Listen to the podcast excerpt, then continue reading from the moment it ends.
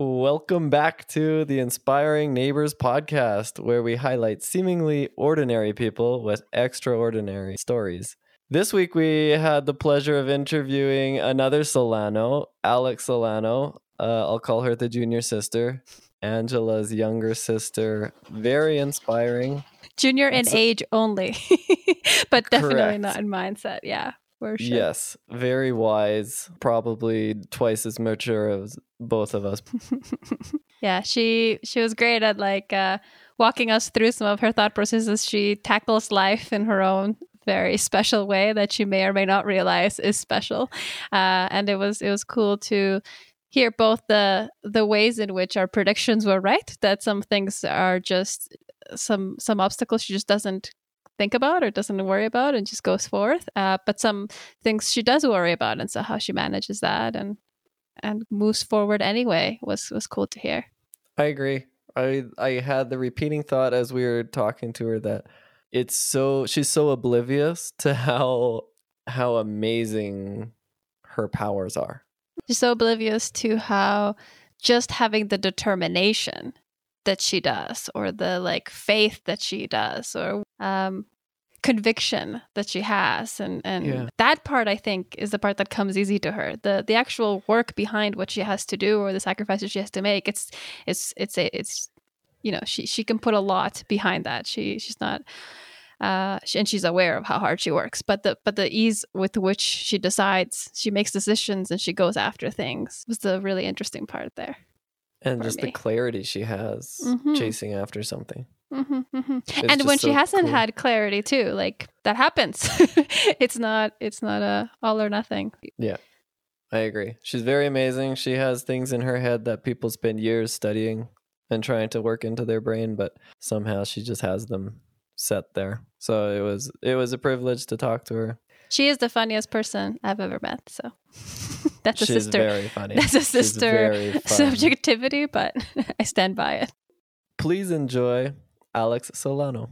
Let's talk to our neighbors, because everyone can inspire. The Inspiring Neighbors podcast light your fire. when Safi came to visit me in LA a few years ago, uh, we I took him to Venice Beach and we were walking there and we found a drug dealer's phone, and um, it was like it was it was an Android. It like wasn't charged. I was like, oh my god, but let's charge this phone and get it back to its person. And we charged it, and there was nothing on the phone except a ton of contacts, and some of them were like UCLA plug, like Oh, that's amazing. and just like street names. Um, it was very funny, and we thought about selling it as like a startup business on Craigslist. And customer list No, we threw it over my balcony because we were like, oh my god, what if they're tracking it? I was just gonna say somebody should, like ran the Find My iPhone app. And they it was an Android, so I don't no. know if they have that. Oh, we they don't even have that. Yeah. But still, just for safety, we threw it over the balcony. Do you remember any other Oh. names on the list? Um, one was go-to. like um, a guy's name, and then slept with his girlfriend at party, something like that. it was like little notes. Well, her last name was slept with her girlfriend. No, it was like a his guy's name, and like the reminder of who that guy was is that they had slept with his girlfriend at the party. I love it. That's a good name. Was there any like Bone Breaker or Skull Crusher or Don't Call This Guy Accidentally? No, I don't think it was like it was probably um not so serious drugs. It was probably more like party drugs because you know the names are pretty like ones. unintimidating. Like these are the guys who want a good time. You could have been the cause for many addicts becoming sober if you had kept the phone. Oh, you could have donated it to like uh, uh, an addict seed. hotline. A what hotline? it's like they call you. They're like, "Are you okay? do you do you need counseling or you know any kind of help?" They'd be like, "Yeah, I This need a drug Like, yeah, I need some fun drugs. I lost. Can you track help of me?" mine." yeah. I'm glad you called. This isn't Bone Crusher's phone anymore, but this is Alex and I can help you. In a different way. It's, it's your lucky day. Okay, uh, should we start? I have should we have a start one. this thing or what? Since apparently we're just telling stories now before we start this thing. Okay, so Trevor, I have to say, I was listening uh, to the your podcast uh, before we published it. I'm thinking about your favorite book ever, The Hatchet, and I had to look it up to see what does this cover even look like. And I found out it's the first of a series of like five books.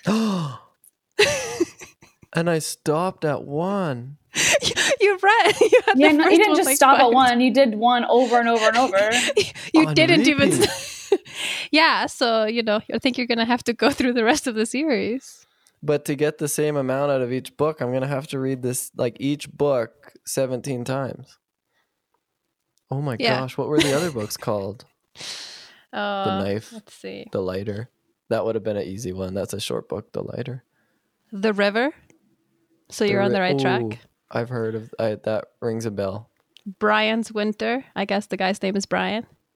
That also rings a bell, and I may have read Brian's it. Return. And Brian's Hunt. Oh my god. So I guess Brian's the Hunt guy's is two. name thou- is Brian. She says. Brian's Hunt came out in 2003. So, you know, It's almost like you by reading the titles of those books, you know what happens. He but it's about the doesn't sur- journey. It's he about doesn't the get out of the jungle or the forest on the first one. He f- instead finds a river, and then he spends a winter in this forest, wow. and then he gets out, and then he decides to go back for some reason. You're just trying to not do the book report again. yeah. this is the You're same. like, I think we can assume what Yeah, I think we can assume he catches a rabbit by carving a, an arrowhead out of a rock with his hatchet. I guess you're at the point now where you can write your own story. Just go off the titles. Either way, you have to do some homework assignment out of this. I feel like you owe the book that much. That's true. I always tell Laura that, and by always tell her, I've said it maybe three times in our lifetime together, that I've wanted to be like dropped off in the middle of the forest somewhere and just forced to survive. I think I could do a better job than Bear Girls. Then what? Bear than Bear Grylls. Grylls. What's that? Oh man. He's a man who drinks his own pee in the Out of a wild. snake skin. You think you could do better than the guy that drinks his own pee? I don't think he had to drink his own pee, to be honest. I think that was did it 'cause like he there was, to. That's- there was that shows- 16 producers behind the camera watching him pee into a snake skin. This is the second time today I've had the thought about someone else's pee. Should we ask Are you about gonna share? the Yeah. What's the?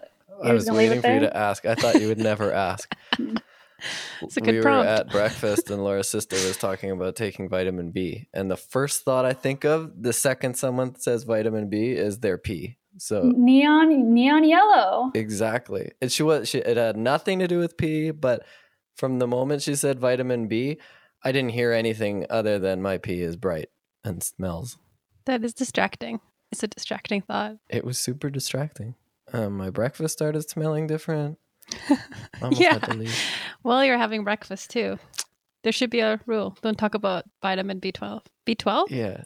B2. Um, it wasn't specified. It was just B. No, it's B2. we were talking trust me. about we were talking about the myth that by by taking vitamin B you avoid mosquito bites.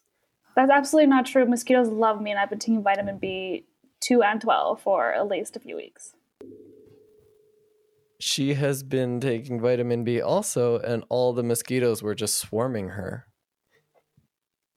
There was mm. no mosquitoes on anyone else except her. So Oh, maybe so the the theory myth is that is it loves just you? backwards. Okay, Sorry? okay, yeah. The theory is that Maybe it's just they're attracted to B because you're neon, you're bright inside, and they can see you glowing. they can see you better and probably smell you better also due to the smell. Yeah, so someone just made a sick joke. The person who created vitamin B, God. Okay, story time is over. Okay. I oh, Okay. want to welcome Alex officially to the Inspiring Neighbors podcast. Thank you for having me. Your feedback after the first episode in particular was very instrumental to me thinking we may actually be able to do this thing. Yes. I agree. A- Angela and I were both ready to throw in the towel. Why? Um, Why? We're too hard to, what's the word? Please ourselves. you, you knew you were going there. we struggle to be enough. Right. To yourself. God. Struggle to be enough. Jeez. But I Too think that. Yes, too self we overthink. But what I am glad to have you here for is because, as I mentioned in my episode, uh, how much I look up to you and how much I you are a mystery to me have always been about the way you think and and and it's scary like to hear you like your plan make your plans. It, Yeah. It's like I am learning to be more confident about your plans throughout my life because because you just keep being able to do stuff that you plan out even when all the evidence would say like tell me that that's a you know it's kind of a pipe dream or not something that's realistic or it's kind of something risky uh i w- you you make it happen. And so i i am learning to be confident about you if nothing else. Um and so i think that what i i was uh, talking with trevor about is like you just you act as if there's nothing you can't do. You kind of have an idea. That's how it looks you know? You have an idea and then you just make it happen without really getting too bothered about the possibility of it. Um, and i think one one of the things uh, recently we're thinking is like the your recent trip.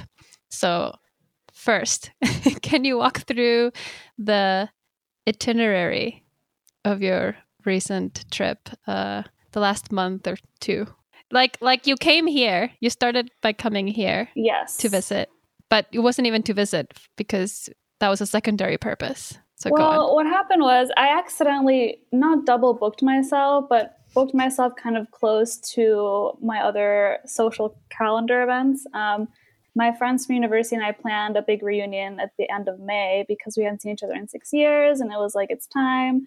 Um, so we're like, let's do like a girls' weekend in British Columbia, and I was like amazing, like gonna book these dates on my calendar. And then I realized that I had already bought tickets to a music festival in Spain that was like basically the weekend after that. And so I was like, what? I'm not gonna go to Canada and then come back to LA and then go to Spain. Like that feels dumb. So I went to Canada and um, oh, when I was planning it, my friend from Paris was like, "Oh, I might be going to Paris at the beginning of June." And I was like, "Oh, well, I'm going to be in Europe in the beginning of June too. Like, I'll just meet you there, and we can hang out before I go to Spain." Um, she ended up having to change her plans, but I was like, "I'll have a good time either way." So I did uh, Canada, and then I went to Paris for a few days, and then I went to Spain uh, for a couple weeks with one of my best friends here, and then um, I was back for two weeks. Well, here's the thing: before this happened. Um, my one of my I heard that one of my cousins was going to be in France in the summer, and so I was like, oh, maybe we're going to be there at the same time. And it turns out she's going to be there much later, and she lives in New York with her family. And so I was like, oh, maybe I can house sit for them while they're away. And so I pitched it to her, and she was like, yes, of course, like you're more than welcome. Like come stay.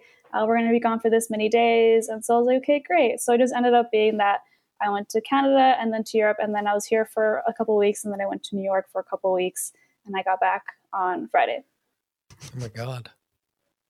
so doesn't that sound like that would be like brad pitt's itinerary like Yeah, I was just gonna say like, oh, I just flew to New York for a few days. I had someone to meet, and I flew back. And then while in New York, I was just in Paris. I was meeting a friend. We like had coffee. literally i went to paris for the weekend i mean i know people who live in like england can do that but It just it, it ended up From LA. I- it just ended up working out because like I had a place to stay in Canada, I had a place to stay in Paris. Um, I was splitting hotels in um, New York and uh, sorry, not New York in uh, Spain, and I had a place to stay in New York, and that's like a huge part of the expense. Like plane tickets peak at a certain price, and if you can if you can swing it when it happens, then like you know um, you just have to worry about like food and transportation. So but that's i'm glad you said like the that it just worked out because similar stuff happened even through the pandemic when you were traveling like crazy and i was I don't remember the specifics, but I was telling Trevor and Laura about one of your trips, and I said, "Oh, and it was this amazing coincidence that like her boss had a place they could stay, or something like that. Somebody, some friend of a friend, had a place."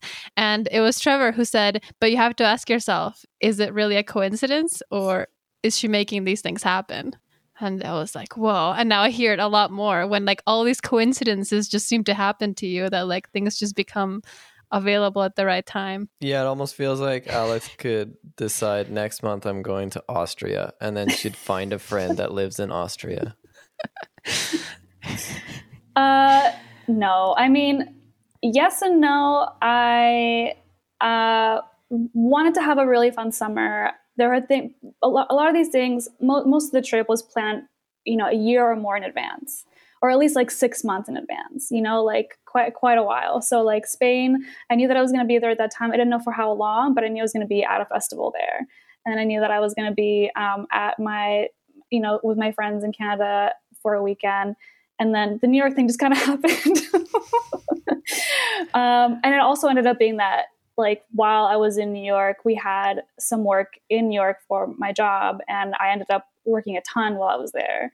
Um, and it was really good because then I got to meet people um, for a project that we're going to do now. And um, I just had to call them today, and they went really well. So it ended up being actually a super productive, like very um, beneficial trip, and that was really good. It's it's I, I don't know I don't I don't want to call it luck, um, I would call there, there's work involved. Like there is like, you know, a lot, I plan all the things and I talk to a lot of people. and um, mostly I just, um, I just do what, what I w- was wanting to do. And why wouldn't it work out? I don't know. Bingo. and therein lies the truth of Alex. Why wouldn't it work out? well, you know, it's it's not something that always um, makes me feel really sure about myself. Like I want a lot of things. Like I want things all the time. Like I, I want everything, you know. But um, sometimes I'm like, of course, like it, it makes all sense that I should get it. Why wouldn't I get it? Like it's worked out so far, and like you know, everything is very achievable that I'm thinking of. So like, why wouldn't it? Why wouldn't it happen? But then there's other days where I'm like, oh, I can't, I don't know anything. Like I can't do anything. like all these things are like way too crazy for me to think about. There's just like no way. Like I have to start thinking of like more practical things and you know more um, safe safe things to to do. And um, both days exist. Just every day I'm like, okay, so far it's worked out, but like one day might not. Have you ever had the thought that while you're thinking that, oh, this isn't working out, all that other crap you just mentioned that you just say it is going to work out. Like, why wouldn't it? If you had that thought about everything, then would things be easier? Um, I mean, that's the thing. Like, it hasn't not worked out yet. Even when uh-huh. things have gone kind of sideways or wrong, or maybe like were disappointing or whatever, it was like, okay, that's still a really good, you know, thing to have happened, and I'm glad that it went that way. And like most most importantly it's like something that i chose to do so i can't really have any regrets about it like i i have to do it because i want to do it um, or I, I feel really bad in it if that makes any sense so like even if i do it and it doesn't work out i'm like oh thank god i did it like what else was i going to do not do it at least now i, I know i feel like what you just said defined Alec Angela's po- uh, point that she was yeah. trying to make. Like even when things don't work out, they still work out great. Maybe they don't work out great, but I learned something, or like you know, I had an experience that was very valuable, or you know, I know better for next time, um, or I, I got myself into the trouble, you know, so it's okay. And were you just born with this knowledge? this like amazing, beautiful mind. That's exactly where I was gonna go. And I was there when she was born, so I have my own opinion. What do you think, Alex? Well, I want to hear your opinion. I just, from an observe, observant point of view, I do, don't remember a time when you didn't do what you wanted to do. Most of the time, like I think our parents would say you were a very good girl growing up. You didn't cause trouble, and you, you know, you did your homework, kind of thing. You were very uh, that's just because you wanted to be. Like there was times where uh, you're not um, like like I remember mom said I was like before you tweeze your eyebrows, like make sure we like tell me and we'll go to, like to a professional and get them shaped and and all like this, this expectation of like this is the guideline, but you just like did it because you're like no I just wanted to do it one day. I didn't. I didn't want to wait. So but the thing is, like, what the things that I want to do, they're very reasonable, and like, I'm, yeah. I'm sure they'll work out. in the sense of like, I'm confident that like, oh, I'm not going to do something unless I'm like, yeah, I can win this game. Do you know what I mean? Um, but obviously, as I get older, like those kinds of things that I want to do are are more high risk, and they're bigger goals, and they're there's less of a pathway to do it, and they take longer, and you know, it's more complicated. So there's a lot more fear involved and a lot more like, oh my god, can I actually do this? but uh, uh, what else am I gonna do? But but okay, now t- tell tell me tell us your take from like childhood days. How how did you discover this about yourself or develop this about yourself or how would you put it? Um, a lot of times when I would do something, let's say without permission, it was because I was like, why would I need permission for this? this is fine. There's nothing wrong about what I'm doing, and it's going to work out. So I'm going to do it and then let them know that it's been done. And to me, you- that still sounds reasonable. But you always knew it was going to work out. There was Well- never a part of you thinking, "Oh, this could go sideways," the thing is, there like, might be a reason why. because the really- other ninety nine point nine percent of the world thinks that. Thank you. No, no, Feel no, no. validated. because the thing is, I'm like, okay, so like I want this, right? If I want X, I'll take steps one, two, and three, and then X will happen, and then the outcome will be that. To me, looks good, sounds good. I'm gonna do it, um, and that's it. Mhm. Like it's that's it. Like the self check is all you need. yeah, if I feel in my body that like this is something I want to do and that it could really work out, and you know, um, I feel inspired to do it. I don't see anything wrong with it. Um, yeah, why would I be like, oh, can I do this? Is it okay if I do this? Be like, there's nothing wrong with what I want to do. Because that would be human. well, I'm human, so I don't know. I think that's what we're questioning. So, okay, here's an example. You you say everything you've done it just seems reasonable and like straightforward and you can see the steps. Can you see the steps in every decision you make? And the example I'm thinking of is you moving to LA and um, taking on like this giant career. I don't know, to me seems like this giant wall I can't see the top of. Yeah, to me too. Um, there's something someone said to me once that has really stuck with me because I, I was never able to put words to it. Well, I couldn't put words to it until she did. But she described uh, as coming to LA and kind of trying to, you know, make it here as like you need to have a goal, but not a plan, because the plan will change. The things that you think are going to happen are going to be different. They're going to keep changing. You're going to have to like pivot all the time, but you have to know what your goal is. And that's kind of how it's been the whole time here. And it's been very, very like, it's been a lot of anxiety. And there's been a lot of like, you know, um, uh, not moments where I was like, oh, I'm, I'm not going to be able to do this, but moments where it's like, okay, what else am I going to have to do to make this happen? like, like you, Yeah. it, it just it, times where it's like, this is the the situation is temporary. Like I'm going to do this. I don't know, whatever shitty job. This like um, um, put, put this on hold or put, spend spend more money here than there, just to like kind of keep going. Um, so it's been a lot of really hard work, but it's like again, it's it's still what inspires me the most, like the goals that I have here to make happen. And like once I complete those goals, like I'll drop the mic and I'll do something else, but I don't know what that is yet. And you don't need to know, which is cool. Another cool aspect of you. Well, there's I so much need I to want to do. It'll happen. I'll find out at some point. It's so interesting. Like people spend uh, half their lives studying this stuff, trying to learn it. And like that advice your friend gave you, that's like a two year course for most people. yeah. Just set the goal, stop worrying about the way to get there. Like, don't even think about how you're going to do it. Just set the goal and shoot for the goal. And you're going to wind and turn and stuff on the way, but you'll get there. And you have like this, I feel you have this like knowing. You have so much faith. Th- Sometimes you it it can sound the way Trevor and I are amazed by this or talking about it this way. It can sound like like a magic thing, like a magic wand that you wave and things happen. But I like I I'll give you space to talk about. Like th- there is a lot of hard work. Like the the t- there's times that you've worked way harder than I ever have.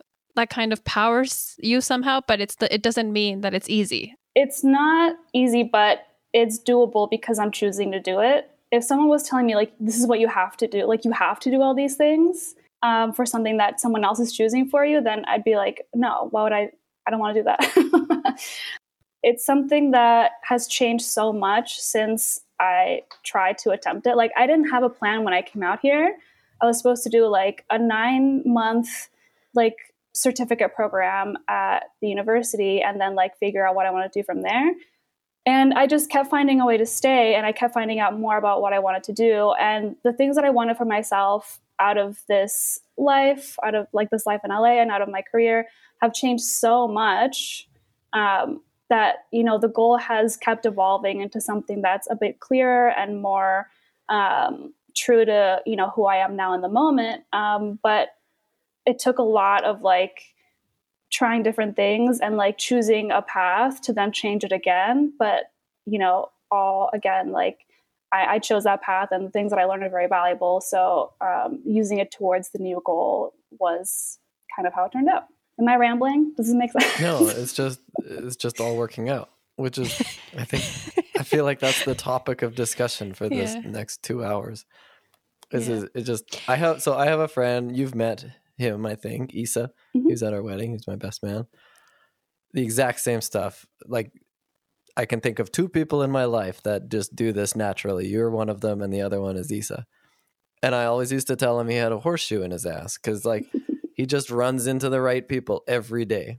Yeah, he's now moving from LA to San Diego, and these things they're just so easy for him and he's like texting me like you gotta move down to san diego. Yeah but i gotta do like a hundred things to get there and that's not even gonna start my process for a visa.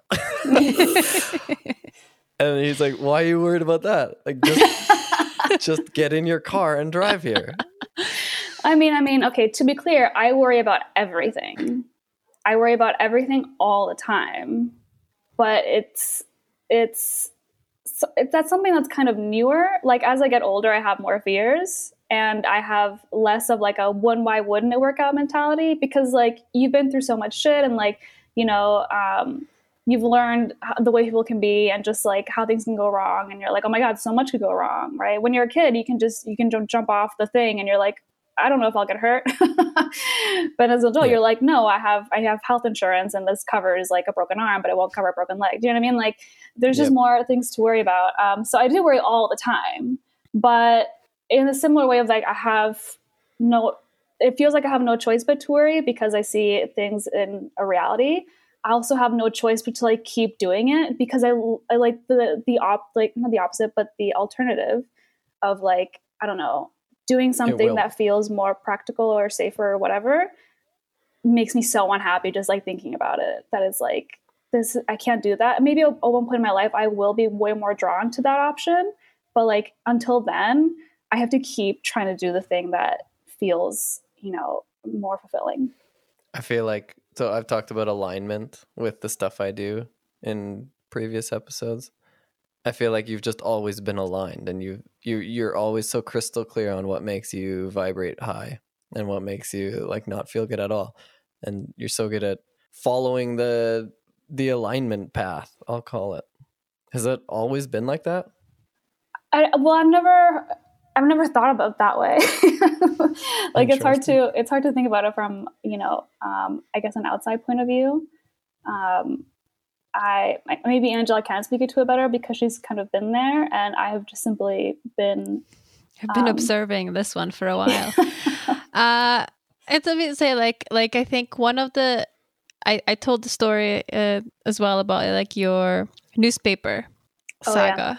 Yeah. You're joining the university newspaper, and I don't know if you want to fill in anything that I got wrong on that one, any, any more details. But I think that that time the university time is where even though actually we're going to the same school and at some point living together that's where i can come up with the least stories of you stepping out to do something that wasn't so like radical to me. Uh man i don't know if i just like you know i have a bad memory or or if, how you see that time in your life and like like you choosing to do an international business uh, degree like how how did that feel at the time and how does it feel looking back? I was so not about what i was studying. I really really did not like the faculty. I didn't like the classes. It was so boring and it felt like school school. Like it didn't feel like something that i uh, was energized by or you know um, look forward to. I just I wasn't getting anything out of it except a piece of paper. And to be fair, that piece of paper got me like the kind of visas that I needed to be here. So that's fine. Like I I look back and I'm like, good. I'm glad I did it. I don't remember or care about my university time as a student, but it did get me better pieces of paper uh, down the road. And, um, you know, I did like a Russian minor, and those are my absolute favorite classes. Like, I loved going to all my Russian classes the language ones, the literature ones, the like culture ones. Um, they were the highlight of my time there for sure. Um, and yeah, I, I was really, really, really bored, like through all of university. And like I struggled with some of the classes and they didn't feel good and I didn't want to do better because I didn't really care about it. so it was like really um, i don't regret it um, because I, there there was no option uh, that i could that i had basically that seemed better or that was more fitting for me. That also seemed like something practical that like you know um, i also thought about as like my parents are helping me get this degree like they're paying for my university. I wanted to feel like it's something worthwhile and something that will benefit me in a career or you know in stability or whatever. Um, and that kind of seemed like the only one. And i was supposed to be doing it to eventually go to law school. Like i always wanted to be a lawyer and i like planned to be a lawyer and all these things. It was just like something that was kind of in, you know discussed since i was really little. And i was like on board. And then i didn't get into the law schools that i wanted to get to um, and like my LSAT scores weren't great. My grades were fine, but they're pretty average because again, like I wasn't super into school. Um, so I had like, you know, my big quarter life crisis post graduation where I was like, what the fuck am I gonna do? like I'm applying to all these random business jobs. International business is not an industry. it's like it's like barely a specialization. Um, you know, so that was rough and I just like I I was that was, I think that's the only time probably in my life where I was like I don't know what I want to do and I don't know what I'm going to do and I don't know like what's next. Um, and that that kind of was a jumping off point for like um, living on the edge of the abyss, uh, so to speak, like not really knowing what's going to happen next. I'm way more comfortable with it now um, because it's been that way since I moved out here. But it's uh, it, it was the first time that happened really, and it was like really scary. I think like just if I had come out of university and thought, "Oh, that sucked." and I laughed because I did. Like I did come out of university saying, "Well, that wasn't very much fun." And but I better apply for a job. I better go do what I studied for the last 4 years. And I went into the job and guess what? I've I haven't loved a day of it in the last 10 years, I don't think. Because I just like I just kept following what I was supposed to do. And I I like I sit in awe of you coming out and of university thinking, well, that wasn't exactly what I wanted, so I'm not to do it. Well, I have to I have to um, give my parents a lot of credit here, obviously, because they were there with me sitting in the living room when I was having this quarter life crisis, and I was like, I don't know what I'm going to do, and they were like, well, okay, like, what did you want to do in law? And I was like, well, I thought about going into like entertainment law because that's kind of an industry that I'm very passionate about. And I was like, okay, well, like, let's see what you can do in entertainment. Like, what does that mean? Like, what is it? And she found the program at UCLA that I eventually went to. And like, they supported me financially for the first couple years I was here, which is basically a, a huge necessity if you want to be in this industry. like, you need someone to be paying your bills for a while um, and they did that and they never really understood like what i was doing or what the goal was but they were like okay like how can we help? Like what do you need? I have do you want to do more school? And i was like no more school absolutely is not going to help me in this in this situation. Um, but you know always all very very very supportive and um, not would not have been possible at all if they hadn't done that. Uh, i wouldn't have even thought about coming out here because once more time, Angela and a few of her friends came to LA on like vacation, and I was like, oh man, I could totally see myself living here. But the idea of actually coming here, like, wasn't mine and would not have been possible without like you know my mom especially. So uh, that I think that for both of us has been a huge um, a game changer in like how we choose what we're going to do and like how we do it and what's even possible because if you've met my parents you know that they they're the ones that literally think anything is possible because they're like, yeah, yeah, let's just do this. Like, let's just do that, you know? So, if anything, um, yeah, they're the reason I am like this, especially maybe my dad. Very interesting. I think I think too like like they they definitely are. That is a very accurate description. Uh and I think though that the way they like there's also a certain trust that they have in you to be able to figure it out. And again, just like me, they probably get proven right again and again and again. It's like they may not fully understand the goal, they may not fully understand how you make things happen, but there's a high level of trust that you will. I wouldn't say there's the same kind of level of trust for me. Although when I had the same quarter life crisis and I said, you know, I was meant to study chemical engineering because that's what my parents studied and that's that's like I remember even the discussion was like that's where their network is. So that's the kind of industry that they understand and they can help me navigate and they may be able to help me like get, get a job because they know so many people that's where they've been their whole lives. And i wanted to do software engineering which they that was not in their world, right? They're like, I don't really, really understand what that is. Like, why would you want to do that? Uh, and then the compromise that we reached was do both. and of course. I was just going to say somehow you landed on just do both. That's the exact example of like, I, I told them, so the school teacher told, told me I have to pick one. Oh, tell the school that you're going to do both. yeah, literally. No. It's, it's like, please. I'm like, please don't make me. Please don't make me ask for that. They're gonna laugh at me. no, no, no. The other day, yeah. Angela was recapping an idea that she had that she brought up to my parents. That was, I'm sorry, but a very dumb idea um, about like having like like board game rentals in airports, a puzzle, oh, putting puzzles puzzle. together in airports. No, puzzle versus an airport. Great idea. Okay, let's let's let's cut this out because it's a brilliant business idea, all right, and I all right. it. but all right, but hold on. Let me let me just on the yeah, surface yeah. level. Like, here's what happened. Okay, and my parents are the type of people where like if you bring them a thought or an idea they're never going to be like that's a stupid idea and like please talk about something else. They're like all right how do we make this idea work? All right look you're going to need this and you're going to have to change this whole thing and like you got to bring in these kinds of people like look people want this like they're going to work they're going to workshop it with you. If if That's they amazing. they just want to they want to make it work especially you know it's us and they want us to like everything that we want to do they want to make it work. So um, if you bring something to the table they'll be like all right how do i make this happen So did they workshop the puzzle rentals? Yeah, yeah, we really turned it around. We've all been workshopping it. We've been we've been trading some notes and some emails, and like I think it's coming together. I feel like in a year there's going to be puzzle rentals in every airport, every major airport across the world. Yeah, there's some kinks to work out, but it's our next empire. the, the main problem is monetization, but that's fine. That's what do you mean? It's so it seems so simple to me. Solano puzzles we're getting somewhere on this this topic chase. We're gonna bring Solano seniors into the call in the future and dig into how they got there. See where this all comes from. So much support.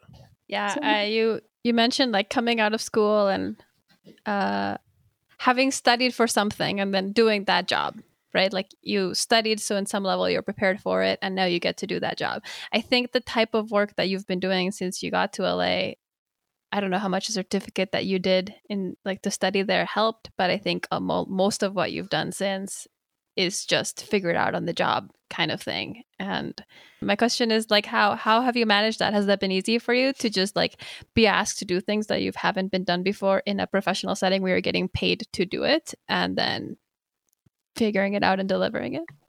Um yeah, one of the reasons I didn't feel good about my degree and after I graduated is because I didn't feel prepared to do anything.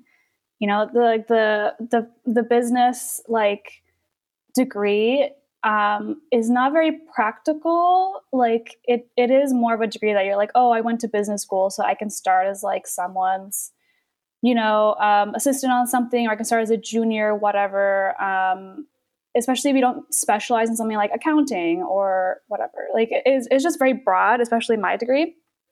Um, so I already didn't feel prepared to do anything. And the certificate that I took here was very helpful and very practical in just kind of understanding the different areas of the industry. But for film and TV, and I guess just entertainment in general, like you truly don't know anything until you've done something. So somebody always has to take a chance on you when you haven't done anything yet. And for you know, here taking a chance means like you're grossly underpaid, you're like super overworked, you're like paying your dues. Hopefully, you're working under someone who wants to teach you and who wants to bring you up, um, but that's not always the case. And um, you have to get to know as many people as possible because who you know ends up being like the most important thing into like moving in your career or like changing in your career or whatever connections are everything and school definitely will not help you. If you've gone to like film school nobody cares. Like probably they'll hate you. They'll be like okay what have you made?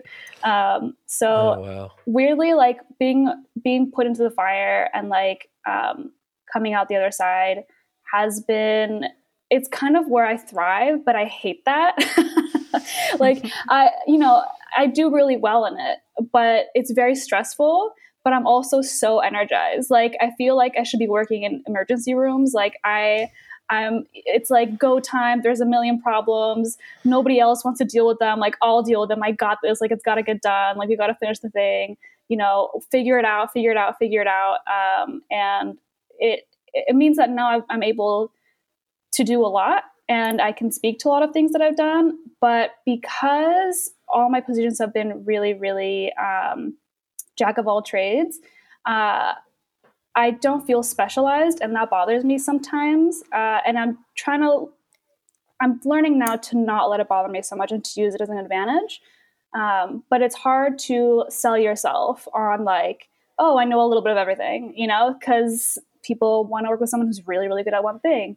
And it's like, do they? um, there's definitely space for me and the type of like um, learner and like worker that I am, but it's not what's I think the norm when you go out and you like pitch yourself. So now I'm at the stage where I'm like, okay, I have a good amount of experience under my belt and because I had to learn things very quickly having worked in small companies and have to and had to take on a lot of responsibility also very quickly. Um, not everyone ha- has some of the skills that I have because I'm still relatively young. um, so it's it's now come to a point where I'm like, okay, I have to figure out how to package myself um, and turn this kind of, you know, seemingly messy set of skills and experience into something that's more um, obviously beneficial to kind of any kind of project. Um, but yeah, I, I've, I've really liked learning on the job and um, it is something I have to keep reminding myself of like, well, you didn't know how to do this, and then they asked you to do it, and then you figured it out, you know, because sometimes that also kind of comes creeping in. Like when I have the do I even know how to do anything days, it's like, well, you know, probably you'll just figure it out. Yeah, no. so you, you don't just figure it out. Like you do a really great job every time. Uh, thank you. I hope so. But that also comes from our upbringing. Like, how can I not just do my best work? Like, you gotta take pride in your work, man. You gotta do your best. you gotta bring home that A plus. Can I? Oh, I'm glad you mentioned that. Ding, ding, ding. Um, can I ask a question about being a younger sibling to mm-hmm. someone like, say, Angela? Yeah. Did who, as she mentioned, completed two very complicated degrees in what? Six. Jesus, six years, two engineering degrees was there any pressure that you felt to like fill a certain size shoe? Uh, no, I it never felt like we've been in competition with each other ever. Um, mostly because we're so different, and the things that we've succeeded in tend to be different. Um, and because obviously she's helped me at school my whole life. Like, you know, she was my tutor. She checked my homework. Like, you know, it, it, it was um, it was never I never felt like I was uh, expected to do the the same things as her, and also because I think my parents treat us very differently in that respect. Like I never felt like they expected the same things of us. It never really was clear what they expected of me. Maybe it wasn't clear to them either. No, that's what I'm saying. Like I don't think they they really knew. they were just kind of like hoping it'd be good. I think they but they just allowed it to happen. They didn't like kudos to them for not saying, "Well, you should try this." Go, go. They didn't say you should be a lawyer. You just kind of said being a lawyer would be sweet. They didn't say, or did they? I'm seeing Angela shake. They her really head. encouraged it. They were really on board with that idea.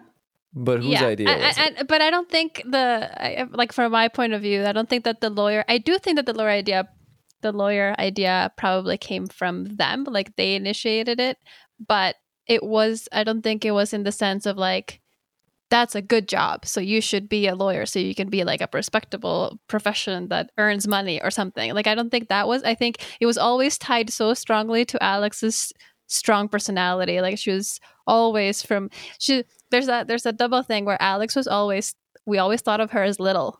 Even doesn't matter how old we still do. she's still a baby to us. Uh doesn't matter how much she's accomplished or how independent she has shown us she is again and again. But um she so there's the side of like she's little, but there's also the very assertive nature that she's always had where she's always like putting people in their place even even if it's us especially when it's us from when she was little. And so i think it was a co- those comments were made in response to that personality trait where it was like like she'd always want to like you to justify why you were making a decision that she didn't agree with. And she wanted to bring it up on the table and discuss it and and and have her arguments you know? And so i think that's where the reaction of like you're just going to be a great lawyer kind of came Which is like not what lawyers do at all, but it's it's a good thing that I did not become a lawyer. I think I'd be really miserable. That's so interesting. You mentioned competition. There wasn't any competition between you and your sister. I'm making assumptions now because I've never worked in LA, but I'm assuming there's a ton of competition in the work you do. Is that fair? There is. Here's the thing. I'm a little bit concerned about that in terms of um, I've always worked in companies where I'm the only person that's doing what I'm doing. There's no one that's really, um, there's no one on my team. Like I am the team uh, for what I do. So I just like I can't imagine going into like a bigger setting and having to feel competitive with someone because I just can't carry that energy. Like I'm gonna do my work. I'm gonna do it well. Like if you're not doing your work, that's gonna upset me. Like if you if you are not contributing, if you are piggybacking, like if I can't trust you to do something, if you're unreliable, whatever, like that I care about. If someone's trying to be competitive with me, I literally don't even know how I would handle it because it doesn't make any sense to me. It's it's not I'm not competitive unless it's like a game that I'm I really like and I'm playing recreationally. then I'm really competitive. then But, she's very competitive but I'll be a but I'll be a good winner and a good loser. You know, like I will make a big deal of it when I when I when I win inevitably. So I once called you uh of not too long ago about an idea I had and it's about like the docu series that we were gonna make. Mhm. And it was like it was pretty far out. And I felt like as I was talking to you, it was like this could be so real. Like I don't know why you like you would ask you would tell me something about LA or like the industry um of making a documentary and then you would check in on me like did i discourage you are you do you feel discouraged you i remember specifically you asking that question maybe like five times throughout the call as if like the competition can be discouraging but don't let it get to you is kind of like the message i kept getting from alex. Like yeah there's millions of shows out there and documentaries but yours could be the good one. Yeah, honestly, I feel wrong saying anything about the industry that's one side or the other because um, it is the toughest industry to succeed in, not just because the process of it, but because anyone can succeed in it. And so there's no barriers to entry almost like, uh, uh, but there's also all the barriers to entry. Like it's extremely hard to get in um, and it's extremely hard to succeed. But like, literally, look at how many people have succeeded, and look at how many. Even if you've never heard of something, it could have a huge like niche audience. You know, like people are making their own, their own stuff now, and it's getting picked up. Like now, it's at the point where um, there's so much access to basically content creators and to making your own stuff and. Um, distributors that everyone needs content, everyone is watching content, everyone is making content. So even the people who have been in the industry for a long time are like, I don't know what's going on right now. like, what? Where do we look? What do we buy? Like, who's good? Who's good to talk to? Who's not good to talk to? Um, everyone's just trying to kind of capitalize on what's you know profitable right now or what is trendy right now, and it's turning out with some you know less than good like things.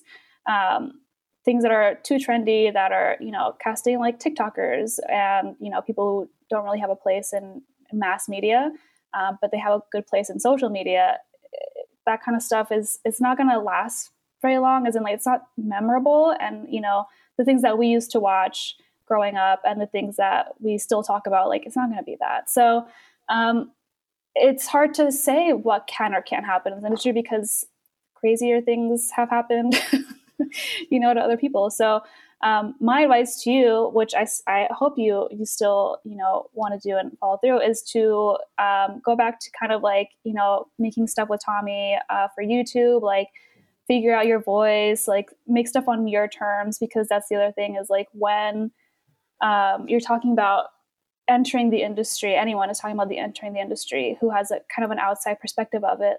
There's so much involved, so much involved in being part of it that if you aren't familiar with how it works, um, it's going to be very, very hard to succeed. And it's going to be very, very hard for people to want to work with you because you're so green that it's um, it's basically setting you up to fail, right? Like any kind of like huge success that's immediate, people don't don't have like the right guidance to get through it. It's just not going to last very long. Um, it's actually a really big problem for bringing up more diversity in the industry because uh, women, people of color, like traditionally have not had a lot of support in really any industry, but definitely in this one. So, you know, they're putting um, minorities in really high positions very quickly to show that like they care about diversity and they're putting a new voice on there. But like, let's say you're hired to be a showrunner, you know, for someone who leads a TV show in the writer's room and as a producer, and you've never done that before, you suddenly are in charge of a machine with a million buttons and no instruction manual. And it's sink or swim. And if you sink, then that's going to be on your entire community. yeah. um, so yeah. Anyway, that's I kind of you know went off on a tangent there, but there's to say that the industry is very big. It's very unpredictable. Anything can happen. Yeah, because I, f- I feel like um, even just with a podcast, like I wanted to start a podcast and then I think the next day I heard someone say there's 2 million podcasts out there. It's saturated. it's saturated. And, like, it's yeah, saturated. We've maxed out. The world has maxed out their podcast limit. You're outside the limit now. You you missed the cut. exactly. And then that goes to your head. Like how does that not go to your head? Thinking, well, Jesus, there's all and then I started doing math. I was like, okay, there's seven and a half billion people in the world assuming they all have access to the internet and podcasts, which they don't, divide that number by 2 million. Now I'm thinking like, okay, how what's the max average listeners I can get dividing seven and a half billion by 2 million? And that's like how I'm trying to do the math. But it's so such a bonkers way of thinking if I look back on it, because I should just be focusing on making a good podcast. And if people know that it's good, they're going to listen to it. They're going to, whatever. The other 2 million podcasts don't matter. And I feel like that's so obvious to you. And that was kind of the flavor of the conversation we had about the documentary idea that I had. It doesn't matter. Like, so much bad shit gets made. Yours could be really good. So just mm-hmm. focus on that. And that's the thing is like, the type of ideas or the type of content where you yourself, if you're going to make it, and you're like, this is so cool. This is going to be so much fun. I'm going to look back on it one day and be like, oh my God, remember when we did this? It's going to be a great time capsule. Like, I'm going to enjoy working on this so much because I'm so inspired by this idea. Then, like, you know, you'll really like it. And probably people will also really like it who get to see it. Um, if you're thinking about like how many people will I reach with this and how many people will listen to it, and you get into kind of more the, you know, what do people want? Yeah. You're going to end up with a show on CBS and you just don't want that. Okay. Is CBS bad? that sounds like a good thing. Me and uh, Angela both looked like what? Sorry. It must be an industry joke. I don't- Yeah. I'm gonna delete everything I- CBS related. I know from- CBS, so it must be fancy. but no, I get it, and that's that's exactly the attitude I'm I'm continuing on with this podcast. Even is that I'm gonna make something that I love and not worry about if other people like it or not. And there is like some days when I get caught up, like I'm checking the analytics and I send a screenshot to Angela, like, look, we reached 33 listeners and one of them is in Colombia. Like, we're making headway now. But then I have to remind myself, y- you can't focus on that because it's so easy to get discouraged so fast. You have to just know what you want to do in your heart and you have to have a goal, like you said, and just go after it knowing that you're going to make something that you love and the world will take it or they won't. And I think that is kind of out of your control. What's in your control is making something that you love. And that was kind of like a refreshing thing to hear you say during the couple conversations that we had about my crazy ideas. so much is out of your control, you know? It's like so much. Most things. Almost everything. Almost everything. but uh, I'm a fan of making, uh, I guess, tangible things, things that you can, you know, um, that come straight out of your brain, that you can make it, that you can look back on, that you have as like something that you created. And um, I think that's the most fun part of all of it. Just, you know, being like, oh, I made this thing. It's having a similar That's true. conversation about about writing because Richard's reading this latest, I think it's the latest book from Stephen King, and he was like while reading it, basically realized this is like a remake of Frankenstein, and then realized no, it's not just a remake of Frankenstein. It's like a combination of Frankenstein and some other book and some other like story, and we are just reflecting on how weird that is that Stephen King, like the most famous and prolific of authors, is like borrowing from stories that have been told, and that doesn't feel wrong at all. That feels like obvious and great, and and the, I guess the book was great. But as soon as I, Angela, think of an idea for like a story, and then I think, oh no, but that's already been done, so can't do that one again. it's it's it's been written, um, and and like when you're a kid, when I was a kid, I think probably you travel till Trevor too, but when you wrote stories, like it wasn't even a check that you went through. It was just like, I have an idea for a story. I'm gonna write it. Like the concept of like, oh, I didn't even know it had been written before or not wasn't even a question. It's like, no, just write it. And and I think as you grow, you get more of that, like those weird checks that don't make any sense, and that apparently successful people don't have those fears. checks because they just do what they want to do. So They're yeah, they're so good at putting their blinders on and just going with what they want to do. I did that on my jingle. I was thinking I hope there's no other jingles out there like this and I'm going to get sued for not like saying there's some third party uh, property rights on my podcast. I'm such a fan of the jingle. Oh, thank it's you. very catchy. that's what I was telling agree Trevor, it was stuck in my head the other day. I was like going around my kitchen, just like singing it to myself. Tommy just wanders around the oh. house Oh. humming it. I feel like for 99 again, 99% of the world has that on their first list, first item on their checklist. Has it been done before? If so, move on to the next idea. And the people that really do great things, like Angela said, they don't have that on their list even. You just have to pretend you're the only person in the world and that you're a genius. I think that's going to be a quote on my wall. Yeah. Just pretend you're the first original person. You know, we talked about like you mentioned family as a support system, but I think and and obviously your own mindset is being a huge thing, and probably it all plays together. But I also know you have built for yourself a great family of friends. Uh, I would call in in LA.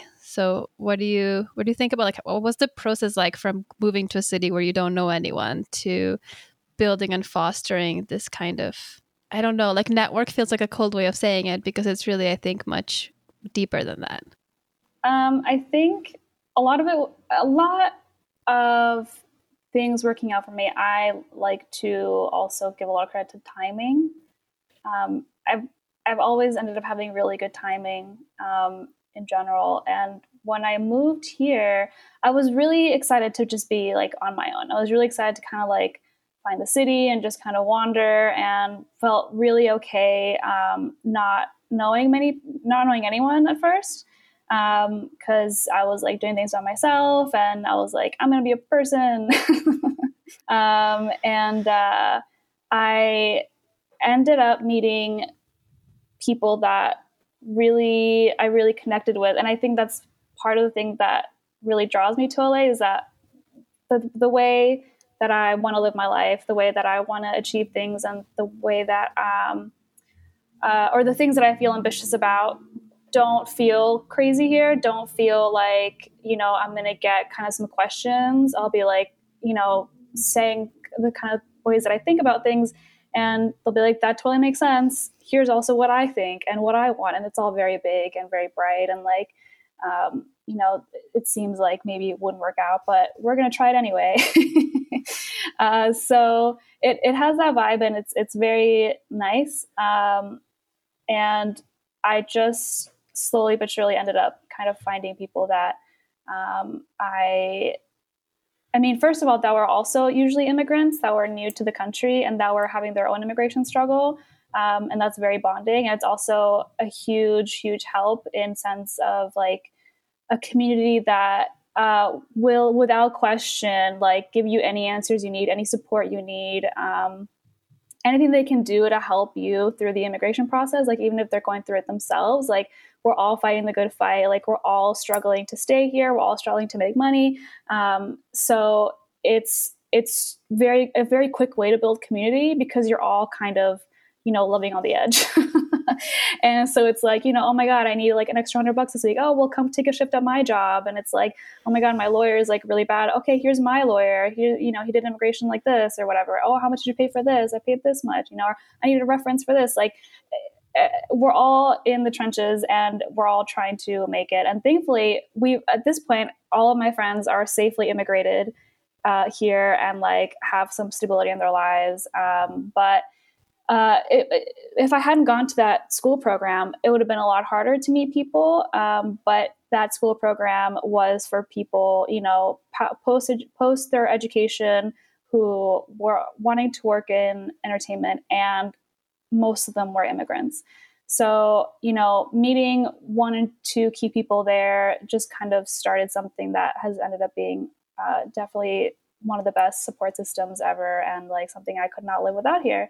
And I don't think if I had found, if I hadn't found them um, so early on, I don't know if I would have stayed in LA that long because uh, it does change the whole, ex- the whole experience. And I've met many people who have lived here for a long time and been very, very lonely because it's a hard place to make good, genuine friends. Um, and it's another reason why I'm more drawn to immigrants, to people who are from here. But that's another story. And um, uh, it, it's definitely like a part of the lifestyle here that I've built that I do not take for granted.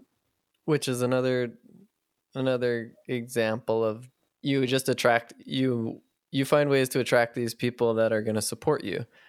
I've had like plenty of ideas that i don't want to share with anyone because i don't want them to be like oh that's stupid that's dumb. Like that's already done. Instead you've surrounded yourself with all these people that are pushing you and saying yeah you can do that. Like here's a guy and then you go to the next friend yeah you should do that like here's some ideas here's another guy you should call but how do you know that the people around you aren't that way if you don't share first you're right it's a it's completely on me. And I think that's what Angela and I are both trying to highlight is that you just you're so good at thinking that way. Mm-hmm. And you say like your timing was great. You you got lucky. I don't think you got lucky and I don't think mm-hmm. your timing was great. I think you have the ability to attract these people to you and these great things to you and then you're you're so clear that you can capitalize on the opportunities that arise that are going to help push you towards that goal. And I hope that's true because, you know, I'm still trying to do it. yeah, totally. So I would love I think, for it to I think out. Trevor has talked before about like uh, the, the philosophy of leaving everyone you leave with a sense of increase.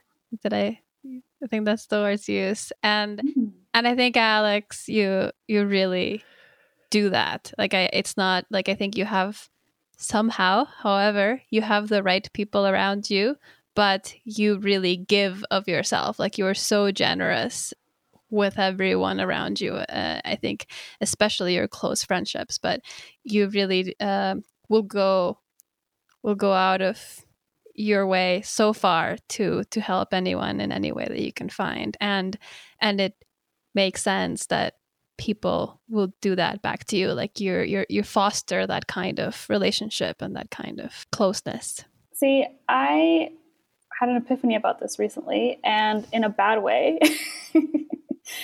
Because I do tend to go 100% on things and um, with people that I care about. But sometimes the people are not very good and they will just keep taking and you're like happy to give happy to give.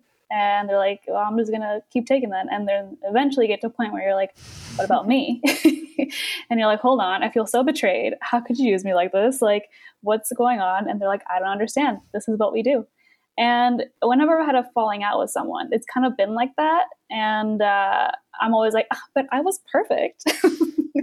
and it's like, no, I, I just was able to make someone feel really comfortable and not really kind of, uh, or just kind of ex- assume that they would do the same back to me. And they didn't do that. And, uh, you know, the people who are, I am really close to and who stay in my life for a long time, um, they're so generous with me too. They're all they like I, I had a birthday party recently and like literally everyone in like helped me put it together in some way. I was asking some favors and they were like, absolutely, like what do you need? You know, like it, it's it's very like ride or die here.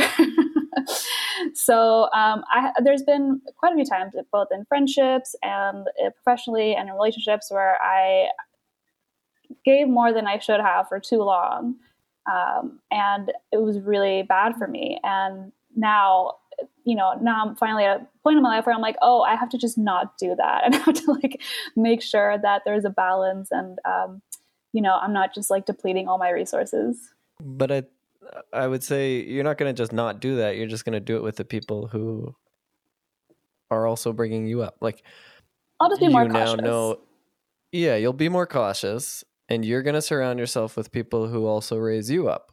Yeah, and those and, are people who stay. Exactly, and those are the people you're happy to give to.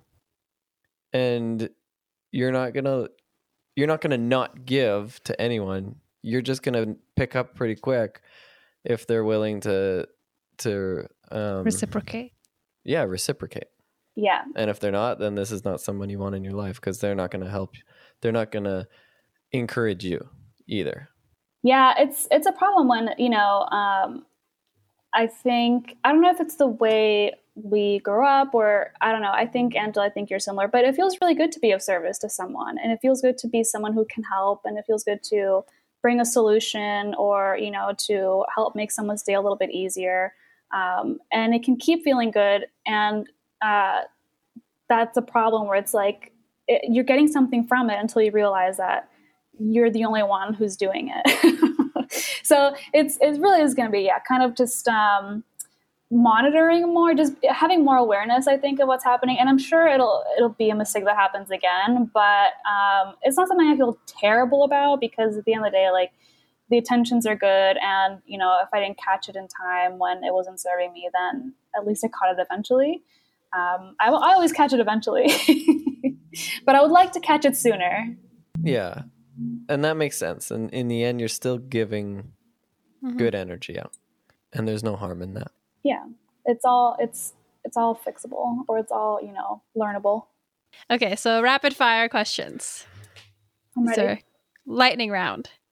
Uh, what is a quote that inspires you and motivates you? Um, oh my god, I have to think of this quickly. Um, I, I probably know a good answer. If it doesn't, I, I, think I want like the first thing that comes to mind. Well, the first thing that came to mind was when the in the office when he wrote, "You miss 100 percent of the shots you don't take." Wayne Gretzky, Michael Scott. But that was just to be funny. I don't. that's, it's just motivating. That's a good quote. I don't know if that's the one I want to say. Yeah. Not only so, not only is that a great quote, but it also describes you. Plus, plus is funny, which is also appropriate for Alex. Completely agree. I think that was the great answer. That was It's the first thing that right comes to mind. Okay, uh, next question. A book that has impacted you and the way you think. Um, there's a book called Nothing, and every chapter that talks about a different uh, version of nothing, nothingness. So like the number zero, or like placebos, or like a vacuum, like just you know different different ways to think about nothingness. It's really really good. Oh wow, Laura will love that. It's it's, it's a short read write and it it's like down. How did it change the way you think? Um, well, there's a whole part about basically space and how things came into being, um, come into being, how things move around, how things just pop pop up out of nowhere in outer space, just the randomness and the chaos. You know when you start getting existential and you're like, "Oh, nothing is real. Like this is really insignificant." Like I think having that perspective all the time really helps. It's helped a lot these last few uh, days when like the James Webb Telescope pictures have come out, and it's just like, oh, here's a tiny picture that's millions and millions of galaxies. You know what I mean? Like, it, yeah, it's just the perspective of, of infinity and nothingness, and you know how small we are. It's always nice. Personally, I find it terrifying, but I'm glad it's nice for you. it's both. It's both. It's nice and it's terrifying. I like it in that it makes your Mhm. problems in quotes feel so little, Yeah. like Yeah. insignificant. Yeah. You are insignificant. Yeah, we're super insignificant in every it's single like way. you're so insignificant that you're fine. we almost Just- couldn't be more insignificant. Like it's hard to be more insignificant. Than and us. that's a good thing. Exactly. So chill. just stop thinking Chill. about yourself. I'm gonna love that book. I already know it. Okay, One more. Uh, what is the coolest animal fact you've heard recently? the coolest animal fact I've heard recently. Um, you know what? I wrote it down. You know what? I remember it. Uh, it was on the Obama um, National Park series on Netflix. And uh, there's a point I was talking about like sea turtles. Have you guys seen it? It's really good. So sea it's tur- popped up, but I haven't watched it. it's really really excellent the uh, sea turtle eggs um, the sex is determined by the temperature around the egg and because of global warming there's more and more and more like female sea turtles being born like almost all female Oh. so it's a really big problem because obviously you need the boys Yeah, obviously we have already too many females in the world. yeah that's why it's Just, just kidding. We'll cut that joke. I did. I did have more written down. Oh, hold on. I, I I keep. just hold on. I happen to have a fun animal fact written down. Please share. That's it. That's no, no. I was just im- im- imitating. oh, I'm sorry. That's embarrassing. Once again, she thinks Oh, that this is how our normal people operate. oh, jeez. Um. Yeah, that was definitely the last one. Although I did see, I follow the Kratt Brothers on Instagram, obviously, and um, Mhm. They I had a little clip a while ago of an archer fish and they're just like these normal looking little fish that swim kind of close to the surface where there's like trees over the water and they see a they see insects on the tree and they spit out like they shoot out water and it hits the insect it hits it into the water and they eat it Jeez. Oh my god. how cool Man. is that Almost feel like if that Very cool. if that have- can So they have, like, survive. yeah like pinpoint accurate precision Jeez. Yeah they have like the best aim and um, they hit their targets It's just they're born with a weapon, a Mhm. gun, The- a water gun. A little water gun That's amazing. Any more, Angela? I'm good. On to you. Okay, so I have two.